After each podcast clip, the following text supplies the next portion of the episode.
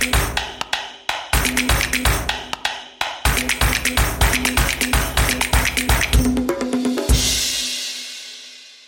Ja moin und herzlich willkommen zu einer neuen Folge SEO Presso. Mein Name ist Björn Darko und heute spreche ich mit Jörg Niethammer und Jörg ist der Global SEO und SEA Manager bei Hans Grohe und war vorher Teamleader SEO bei der Online Solutions Group und was ich faszinierend finde, hat man ein Praktikum gemacht beim Deutschen Bundestag im Stab der Zukunft der Arbeit der Unionsfraktion. Heute sprechen wir aber nicht über den Bundestag, heute sprechen wir über einen Case, den äh, Jörg geteilt hat auf LinkedIn, ein Case, der innerhalb von zwölf Monaten zu plus 610 10% mehr Sichtbarkeit bewirkt hat, 127% mehr Organic Traffic und 97% mehr Leads generiert hat. Darüber sprechen wir heute. Ich freue mich sehr, dass er da ist. Und SEO Presso wird euch präsentiert von Search Metrics und Search Metrics bietet eine SEO und Content Plattform, die es Unternehmen ermöglicht, Erfolg datenbasiert äh, planbar zu machen und Online-Marketern dabei hilft, ihre Ziele auch wirklich zu erreichen. Und wenn ihr mehr über Search Metrics erfahren wollt, dann besucht gerne den blog.searchmetrics.com oder die Webseite searchmetrics.com und nicht vergessen, vergessen, den SEO Presso Podcast zu abonnieren auf Spotify, Soundcloud, überall, wo es gute Podcasts gibt. Die Zahlen sprechen ja für sich, ich habe vorhin schon gesagt, 610 Prozent mehr Sichtbarkeit, 127 Prozent mehr Organic Traffic und 97 Prozent mehr Leads. Kannst du mal erzählen, ein bisschen, was das für ein Projekt war, an dem ihr da gearbeitet habt, dieser Case? Also ähm, ich arbeite ja bei Hans Grohe. Wir sind ein Hersteller für Armaturen, Duschen etc. Alles für Bad, aber auch Küchenarmaturen gehören dazu. Und das war eine Seite einer relativ großen Tochtergesellschaft ähm, der Marke Hans Grohe. Also wir haben ja mehrere Marken, aber dort war es die Hauptmarke Hans Grohe große Tochtergesellschaft. Und ähm, dort war es einfach so, dass sich die Sichtbarkeit, aber auch der Traffic nicht mehr positiv entwickelt haben. Es war so, es hat stagniert. Wir haben dann einen Relaunch der Website gemacht, allerdings nicht äh, deshalb begründet, sondern ähm, weltweit einfach. Dann hat man die üblichen Auswirkungen eines Relaunches gehabt. Man ging ein bisschen runter, dann ging es aber auch schnell wieder hoch.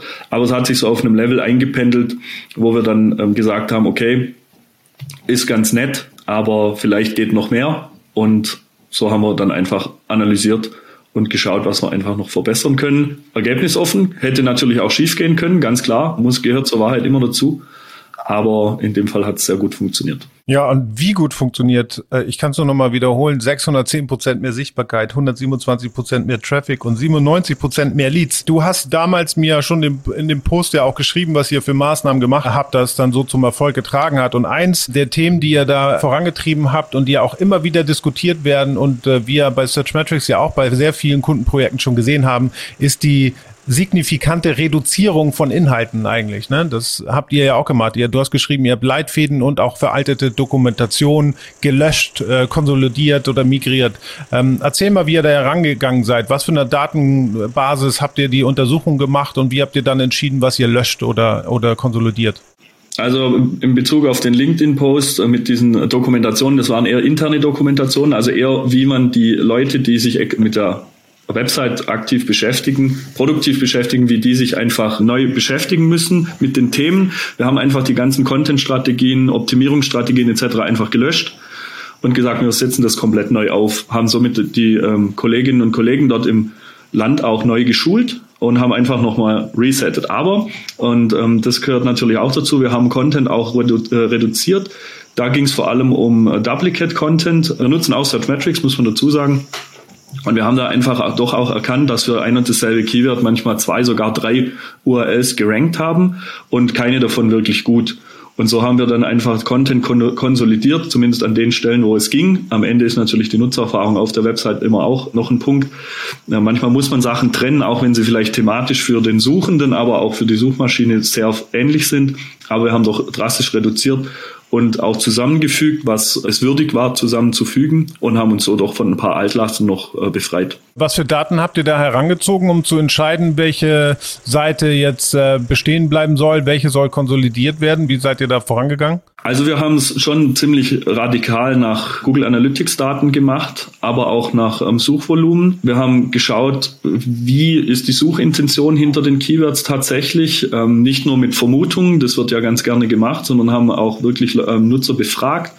Wir haben ähm, intern gefragt bei Leuten, die sich jetzt vielleicht mit Websites und SEO nicht so auskennen, aber haben dann auch wirklich Daten wie in Search Metrics etc. Richtung Suchintention, Transactional oder Informational etc.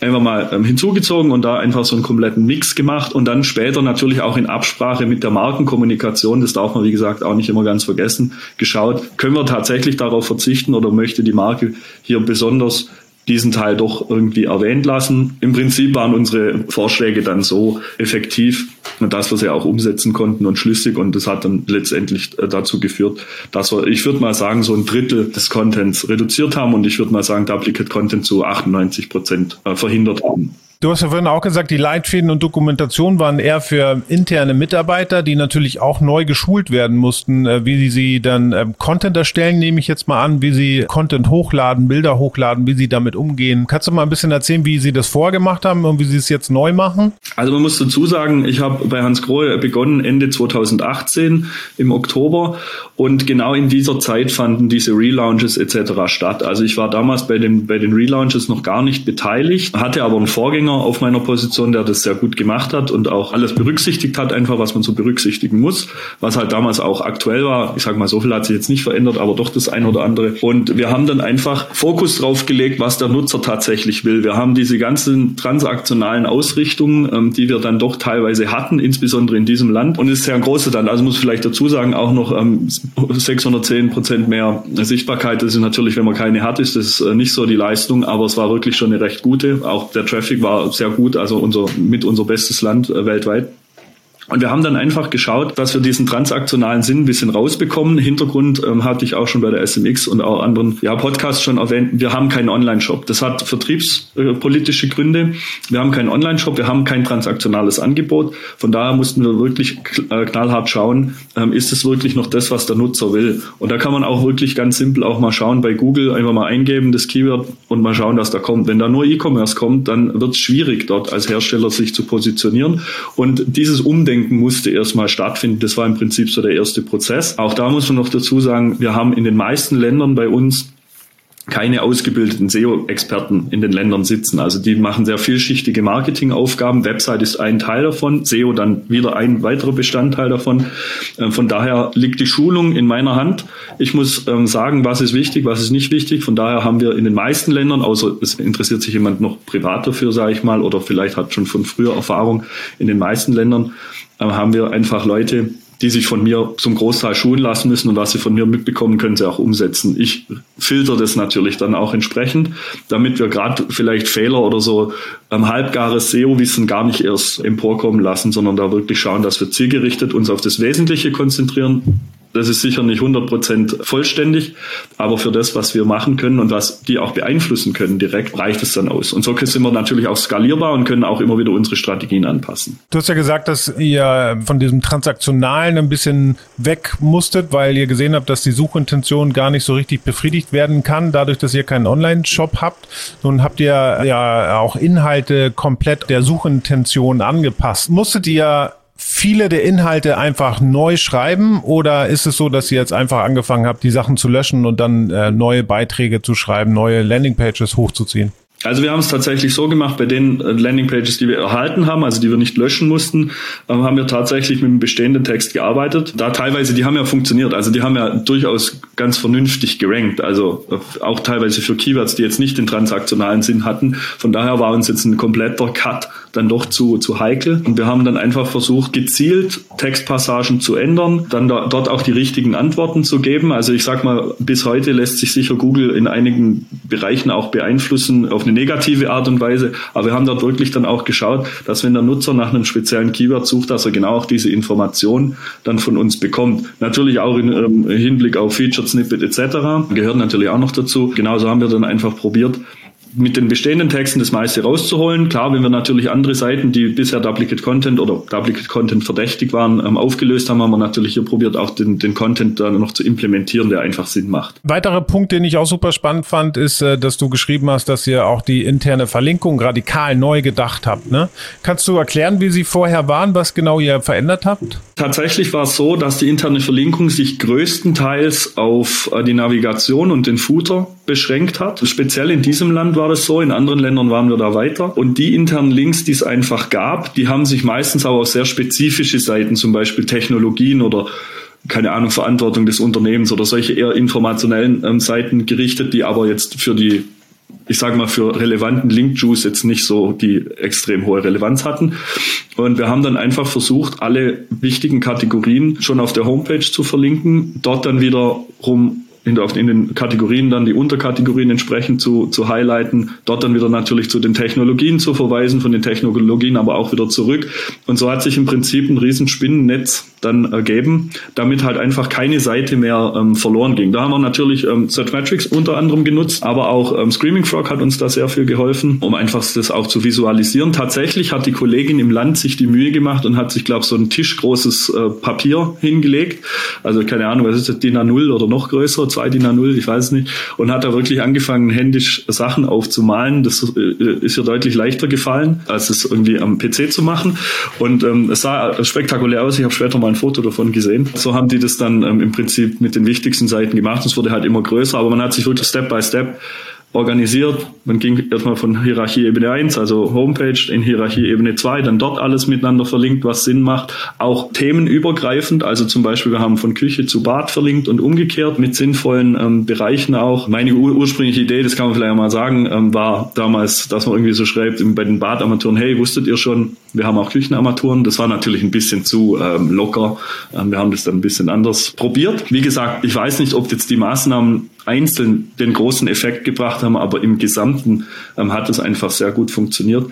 Und so haben wir es hinbekommen, dass jetzt jede Seite einfach ähm, mindestens fünf, sechs richtig gute Links von stark, also von starken internen Seiten einfach bekommen hat. Ja, also auch da neu angefangen, die internen Links, die wir hatten, erstmal rausgeschmissen, komplett.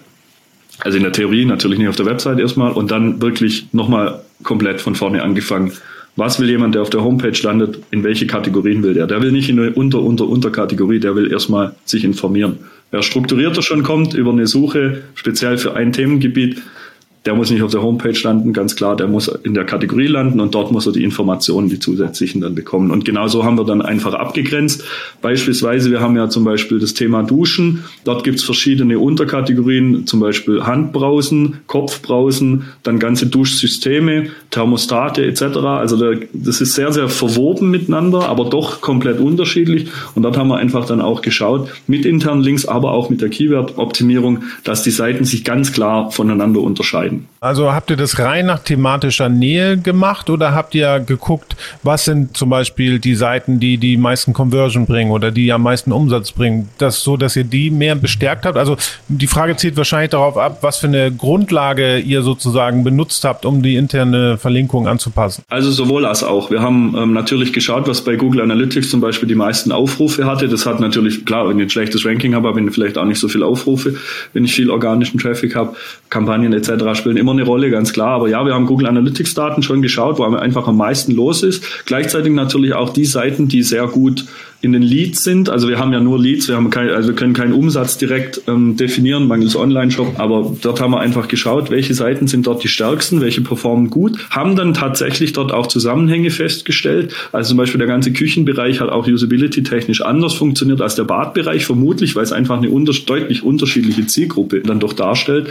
Und Genauso haben wir dann aus Kombination Keyword Ranking, Search Metrics, Screaming Frog äh, mit internen Links Google Analytics, Google Search Console, darf man auch immer nicht vergessen, haben wir uns das so aufgebaut und dann ähm, relativ gute Daten rauskommen. Ist sehr, sehr aufwendig, wenn man das das erste Mal so in dieser Form macht. Ich habe das ja gemacht, da war ich, keine Ahnung, zwei, drei Monate im Unternehmen. Musste mir dann erstmal noch das ein oder andere Tool besorgen, weil ich es noch gar nicht hatte. Die Gesamtheit ähm, hat dann im Prinzip zum Ergebnis geführt. Könnt ihr sagen, was besser funktioniert von der internen Verlinkung? Sind es eher äh, Links in Texten oder sind es eher Links in Boxen oder sind es eher Links, die aus der Navigation auf der Startseite liegen? Liegen? Habt ihr da eine Idee? Also meiner Ansicht nach ähm, ist es der Mix, aber so wie ich es jetzt auch aus anderen Projekten, wir haben noch ein paar andere Websites, aber auch privat oder auch aus meiner Erfahrung früher aus der Agentur weiß, würde ich immer noch behaupten, dass ähm, Textlinks, also Links direkt im Content, im Text-Content mit einem entsprechend guten Anchor-Text also halt nicht hier lesen oder weiterlesen oder hier klicken, sondern tatsächlich mit dem Keyword, das auf der Zielseite dann ähm, relevant ist, wenn die dann so natürlich auch sinnvoll verlinkt sind. Also ich finde immer Natürlichkeit hat immer oberste Priorität. Also bevor ich irgendeinen Linktext äh, irgendwie nenne, dass er nicht mehr in den Textzusammenhang passt, dann lasse ich es lieber. Aber ähm, man kann ja den Text auch so ein bisschen umformulieren, dass es dann auch irgendwie passt. Also es, es muss nicht ganz stringent sein. Ich denke, mit Synonymen, ähm, Abwandlungen etc., Mehrzahl, Einzahl, völlig wurscht. Ähm, das kriegt Google mittlerweile ganz gut hin. Wenn auch nicht zu 100 Prozent, aber ja, kriegen sie ganz gut hin. Aber insgesamt würde ich sagen, dass der Textlink außerhalb von Navigation, Footern etc., sondern im redaktionellen Inhalt ähm, der wertvollste weiterhin ist. Ja, ja die Erfahrung habe ich auch gemacht. Einer unserer Partner bei, als ich bei Ringier war in der Schweiz von Le Terme, die haben nämlich auch mal so einen Test gemacht, wo sie, also eine, eine Publishing-Seite, ne? Und dann gibt es diese internen Verlinkungen. Andere Leser lasen auch. Oder das könnte sie auch interessieren, versus den Links, die sie direkt in den, in den Text setzen. Und äh, das hat sich gezeigt, dass A, die Links in den Texten viel öfter geklickt wurden von den einzelnen Lesern und B, die Artikel, die in den Texten verlinkt waren, auch besser gerankt haben als die Artikel, die in den einzelnen Boxen waren. Ihr habt ein sehr ganzheitlich betrachtetes Projekt gemacht. Ähm, ihr habt am, am, Content geschraubt, ihr habt an der Suchintention geschraubt, ihr habt intern die Leute geschult, ihr habt die interne Verlinkung, also die Informationsarchitektur mit auch verändert. Und es wäre nicht ganzheitlich, wenn ihr nicht auch äh, auf die Backlinks geguckt habt. Du hast geschrieben, dass ihr auch hier eine Optimierung des Backlinks-Profils vorgenommen habt. Äh, was genau habt ihr gemacht? Wie habt ihr das analysiert und äh, wie habt ihr entschieden, welche Backlinks Backlinks bleiben und welche disavowed werden? Also äh, Backlinks insgesamt haben wir über tatsächlich auch mal Google Search Console zur Rate gezogen. Ist sicher keine vollständige Liste, aber hilft auch. Ähm, Finde ich auch immer ganz gut, weil Google halt einfach direkt die Daten liefert. Auch wenn ich der Google Search Console auch nicht zu 100 Prozent immer für das Vertrauen schenke. Dann haben wir ähm, Search Metrics, damals allerdings noch im alten Tool. Mittlerweile ist da eine neue Suite. Ähm, wir haben es damals im alten noch gemacht. Das haben wir genutzt. Und mit Google Alerts etc. haben wir viel gearbeitet, um neue Links oder neue ähm, Erwähnungen zu finden, wo vielleicht noch keine Links sind. Ähm, hat tatsächlich in diesem Land sehr gut funktioniert. Wir haben Broken Links gesucht und gefunden, sehr viele. Auch dort haben wir versucht, die entweder abzubauen oder zu ändern oder ein Redirect einzurichten, je nachdem, was halt ähm, im Rahmen des, der Möglichkeiten war. Und ähm, Disavowed, klar haben wir natürlich ganz, äh, die Sachen, die einfach Schrott waren. Also es war wirklich es waren halt so diese typischen, ähm, wie sagen wir mal so PPC, also Porn, Pills, Casino-Seiten war sehr viel dabei. Da konnte man natürlich viel disavowen. So ging das eigentlich ganz gut. Man muss wirklich sagen, wir, also ich lege jetzt nicht den extrem großen Wert auf, auf irgendwie Linkaufbau aktiv zu betreiben, aber ich finde, äh, weil wir also relativ viele Links auch so bekommen, aber ich finde die Links, die wir haben und die wir auch als vernünftig und gut einschätzen oder auch die Tools als vernünftig und gut einschätzen, die sollte man dann auch hegen und pflegen. Und da gehört es halt auch ab und zu mal dazu, sich einfach das Profil Profil anzuschauen und äh, zu schauen, welche Links auch vielleicht nicht mehr funktionieren, damit man die dann auch entsprechend redirecten kann. Ist ja eine relativ simple ähm, Geschichte in der Regel. Aber habt ihr äh, die, die Auswahl getroffen aufgrund von dem, wie ihr auch als Autorität oder wie eure Expertise sozusagen im Internet gesehen werden soll? Oder habt ihr rein nach, okay, das sind schlechte Links, weil äh, Bad Neighborhood und das sind eher Links, die uns in einem guten Licht darstellen? Nee, wir haben schon geschaut, dass natürlich äh, der Branchenzusammenhang einigermaßen stimmt. Es gibt sicher auch Seiten, die jetzt mit der Branche eher nichts zu tun haben und über einen berichten, wo der Link wertvoll ist und andere wieder nicht. Das muss man dann vielleicht auch mal ähm, händisch prüfen. Ähm, ich denke, wir haben wir sind ja relativ häufig auch in irgendwelchen ähm, Erwähnungen in der Zeitung beziehungsweise in irgendwelchen Online-News-Sachen. Die haben jetzt natürlich branchenmäßig nichts mit uns zu tun manchmal, aber Klar, wenn die natürlich wenn es renommierte ähm, Magazine, Zeitschriften sind, dann ist es natürlich auch kein Fehler, wenn man dort vorhanden ist und wenn es vor allem auch ein vernünftiger Artikel ist. Also wenn es natürlich ein, ein sachlich völlig ähm, inhaltloser Artikel ist, dann bringt es natürlich ähm, vielleicht auch nicht so viel. Aber wenn halt ein Mehrwert für den Nutzer entsteht, also ich sehe es auch wieder ein bisschen aus Nutzersicht und nicht nur rein aus äh, SEO-Sicht, wenn ein Mehrwert für den Nutzer äh, entsteht, dann sollte dieser Link auch immer ähm, in Betracht gezogen werden. Letzte Frage, die ich an dich habe, Jörg, ist, ähm, das sind jetzt viele Maßnahmen, die sozusagen zum Erfolg geführt haben. Habt ihr alles gleichzeitig gemacht oder habt ihr Schritt für Schritt eine Sache nach der anderen gemacht, um auch gucken zu können, was äh, im Endeffekt dann einen Effekt hat? Ja, das äh, im Nachhinein hätte man das vielleicht so machen sollen, dass man genauer quantifizieren kann, was was gebracht hat. Wobei auch das, das ist ja immer ich habe ja schon, wir haben ja sicher schon öfters erlebt, manche Sachen dauern zwei Wochen, manche dauern ein halbes Jahr, keine Ahnung. Man weiß nicht, warum es beim einen Projekt länger dauert, beim anderen kürzer. Hängt ja immer vom, Web, vom Wettbewerb ab. Also wir haben alles gleichzeitig gemacht. Warum? Die Kollegin im Land die hat sich ausschließlich auf das ganze Website-Thema konzentriert. Also die kann auch nur an der Website arbeiten, also Content, interne Links.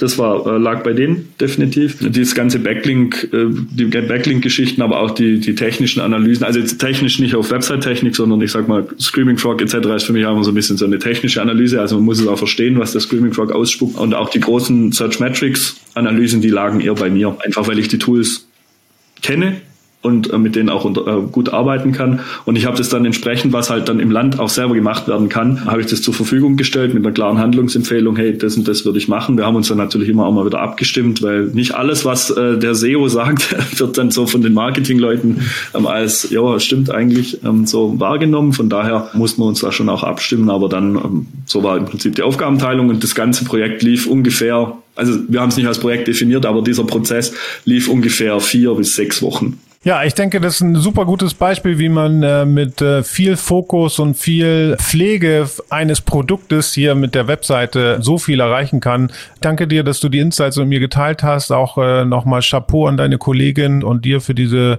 großartigen Ergebnisse. Ich denke, das ist auch toll, dass du das geteilt hast. Ähm, einfach so, sonst wären wir jetzt auch gar nicht in das Gespräch gekommen. Ich denke, das ist aber gut für die ganze Szene und die ganze Industrie, genau solche Cases zu hören. Ich danke dir vielmals, dass du dabei warst, dir die Zeit genommen hast. Ich danke euch fürs Einschalten. Wir sehen und hören uns nächste Woche wieder bei SEO Presso. Ciao.